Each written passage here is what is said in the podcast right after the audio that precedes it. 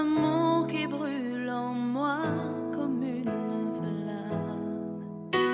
Le soutien de mon âme. Seigneur, tu es la joie qui brille sur mon visage. Tu es ma gloire. Tu es tout pour moi. Bonjour à tous, j'espère que vous allez bien, Euh, que le week-end s'est bien passé. J'espère que euh, durant ce week-end vous avez pu encore recevoir abondamment du Seigneur, que ce soit durant les cultes, que ce soit au niveau de réunions des jeunes, que ce soit lors de séminaires ou quoi. En tout cas, prenons, euh, soyons, comme dit la parole de Dieu, conscients que les temps sont mauvais et qu'il faut que nous puissions racheter le temps. Racheter le temps. Et donc, que vraiment dans nos programmes, nous puissions mettre un point d'honneur à ce que chaque semaine, chaque jour, chaque mois, nous puissions avoir des moments, des temps de qualité avec Dieu. C'est extrêmement important pour notre euh, évolution, notre équilibre personnel, mais c'est aussi très très important pour euh, l'Église dont nous sommes un des membres. Le corps ne peut pas aller bien si chaque cellule ne sont pas à leur place, si chaque cellule ne sont pas saines, etc. Donc soyons-en conscients. On a une responsabilité. Je ne vais pas regarder euh, le monde chrétien juste euh, par rapport au leader alors qu'on est un corps. C'est ça la différence peut-être avec euh, le monde, c'est que mais dans le monde chrétien, le Seigneur nous a dit qu'on était un corps et que on devait donc fonctionner tous ensemble. On ne pouvait pas juste regarder le doigt, la main, l'œil et dire ouais pourquoi tu fais ça? Ou je vais à gauche moi alors que l'œil va à droite, etc. Donc euh, par cette révélation du fait qu'on nous sommes un corps, Dieu nous montre finalement que nous avons chacun une responsabilité.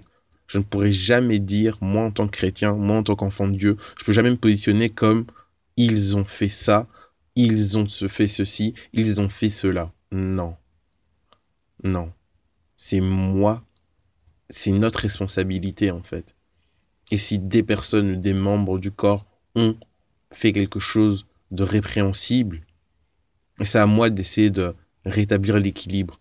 Parce que si une cellule du corps fonctionne mal, mais que si l'ensemble des cellules fonctionnent bien, ben, le corps peut avancer. Le corps peut avancer, bien sûr, il y aura un dysfonctionnement. Bien sûr, euh, il y aura un ressenti. Le corps sera pas aussi efficace, mais il pourra avancer. Il pourra avancer. Et le royaume de Dieu pourra donc se manifester. Donc euh, voilà, par rapport à ça, euh, on continue sur euh, l'hymne à l'amour, 1 Corinthiens 13. Et euh, donc là, à la fin du verset 4, dans la version parole vivante, qui est beaucoup plus explicite, à mon sens, on nous dit ceci. Aimer, c'est aussi se conduire avec droiture et tact. L'amour prend des égards et évite de blesser ou de scandaliser. Il n'est pas dédaigneux. Euh, ce verset est frappant et euh, met des gifles parce que euh, là quand on nous dit euh, l'amour c'est aussi se conduire avec droiture ok je peux te dire que je t'aime mais si à côté je te cache tout si je te cache une parcelle de ma vie si je, je, je me permets de parler de toi aux autres etc à tes dépens si je me permets euh, de te mentir en fait ben je t'aime pas parce que ma conduite n'est pas empreinte d'amour en fait. Et c'est vraiment hyper intéressant dans, dans, dans ce texte et la raison pour laquelle on partage autour de ce texte est pour nous montrer que il y a les standards de Dieu et les standards des hommes. Et je peux dire que j'aime et je peux avoir euh, un sentiment profond, je peux ressentir vraiment des choses, je peux vraiment, euh, pour moi, selon mon entendement, dire que j'aime une personne, mais la parole de Dieu me remet en fait euh, devant les vraies perspectives, devant les vrais critères que sont l'amour les vraies choses, les vraies caractéristiques, ceux qui permettent de définir l'amour. La, la parole de Dieu me met face à ça. Et maintenant, il y a moi et mes sentiments, moi et ma manière de me conduire, moi et ma manière de réfléchir, puis il y a la parole de Dieu. Et la parole de Dieu, elle me dit, écoute, voilà, tu, tu aimes, oui, ok, t'as un élan, t'as quelque chose, mais voilà, je vais te montrer qu'est-ce que l'amour. L'amour te, te, te pousse à te conduire de manière droite. Ok Seigneur, mais moi j'aime cette personne, j'aime cette fille, j'aime ce gars, etc. Mais pourtant, euh, ça m'empêche pas de, de, lui mentir ouvertement, ça m'empêche pas de, de, de, de, de ne pas le respecter, ça m'empêche pas, ça m'empêche pas ceci, ça m'empêche pas cela. Ok, ben Saint-Esprit te dit, ok, ben tu ne l'aimes pas. Tu ne l'aimes pas correctement. Tu penses l'aimer, mais tu ne l'aimes pas correctement. Ok Seigneur, l'amour prend des égards, évite de blesser. Bien souvent, nous, surtout africains, on, n'aime pas prendre du euh, on n'aime pas avoir du tact on n'aime pas prendre des égards ou oh, je ne vais pas en plus faire ceci oh je vais pas en plus faire cela c'est bon je vais lui dire je m'en fous euh, trop c'est trop je dois lui dire c'est pour son bien de toute façon hein. donc je vais lui dire nan, nan, nan. Est-ce que lorsque je dis une vérité à une personne est-ce que je le fais de manière à ne pas blesser cette personne? Est-ce que je pense même une seule seconde au fait que je pourrais blesser une personne avec une vérité comme, je, le dis, qui est hyper importante, que la personne doit entendre? Est-ce que je me mets à la place de la personne? Bien souvent et malheureusement, avec notre culture africaine, on, on est méprisant envers les personnes qui sont plus jeunes que nous. À ce moment-là, on estime que les personnes qui sont plus jeunes que nous, ben, on n'a pas besoin d'utiliser de, tact envers elles. Et vas-y que on leur sort des paroles cinglantes, vas-y que on les, on les méprise, vas-y qu'on les humilie devant des gens ou quoi. Ouais, vas-y, on sort des trucs, je l'ai cassé, je... nanana, parce que ça, pour nous en plus, on trouve ça normal. C'est une manière d'asseoir son, son autorité.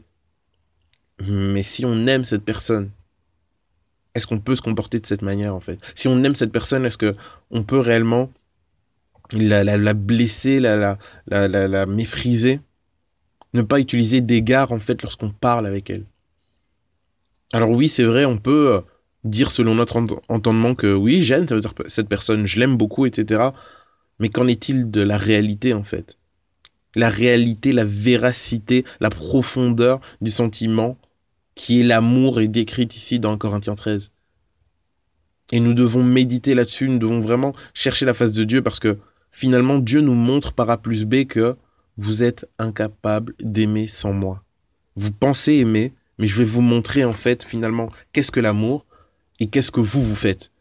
Et vous allez vous rendre compte que vous êtes en train d'agir et vous pensez aimer, mais vous n'aimez pas. Si vous voulez réellement aimer, si vous voulez goûter ce, sentiment, si vous voulez manifester ce sentiment, venez à moi et je vais vous, je vais faire ça en vous en fait. De l'égard, L'amour prend des égards et évite de blesser ou de scandaliser. Il n'est pas dédaigneux. L'amour ne traite pas les gens avec mépris. L'amour n'est pas hautain, l'amour ne se prend pas de haut. De toute façon, il pourra rien faire sans moi. De toute façon, cette petite-là, elle me kiffe de trop, c'est bon. Je la gère. Soyons euh, vraiment attentif à, à, ces révélations que le Seigneur nous donne pour que nous puissions tout simplement euh, avancer, que nous puissions euh, grandir en lui. Voilà. En tout cas, que le Seigneur puisse encore nous ouvrir les yeux sur euh, ce qu'est le sentiment amour, que vraiment nous puissions en être imprégnés et que nous puissions chercher à en être imprégnés. Parce que la seule solution, c'est de lui demander de faire cette œuvre en nous. Passons une excellente journée en Jésus-Christ.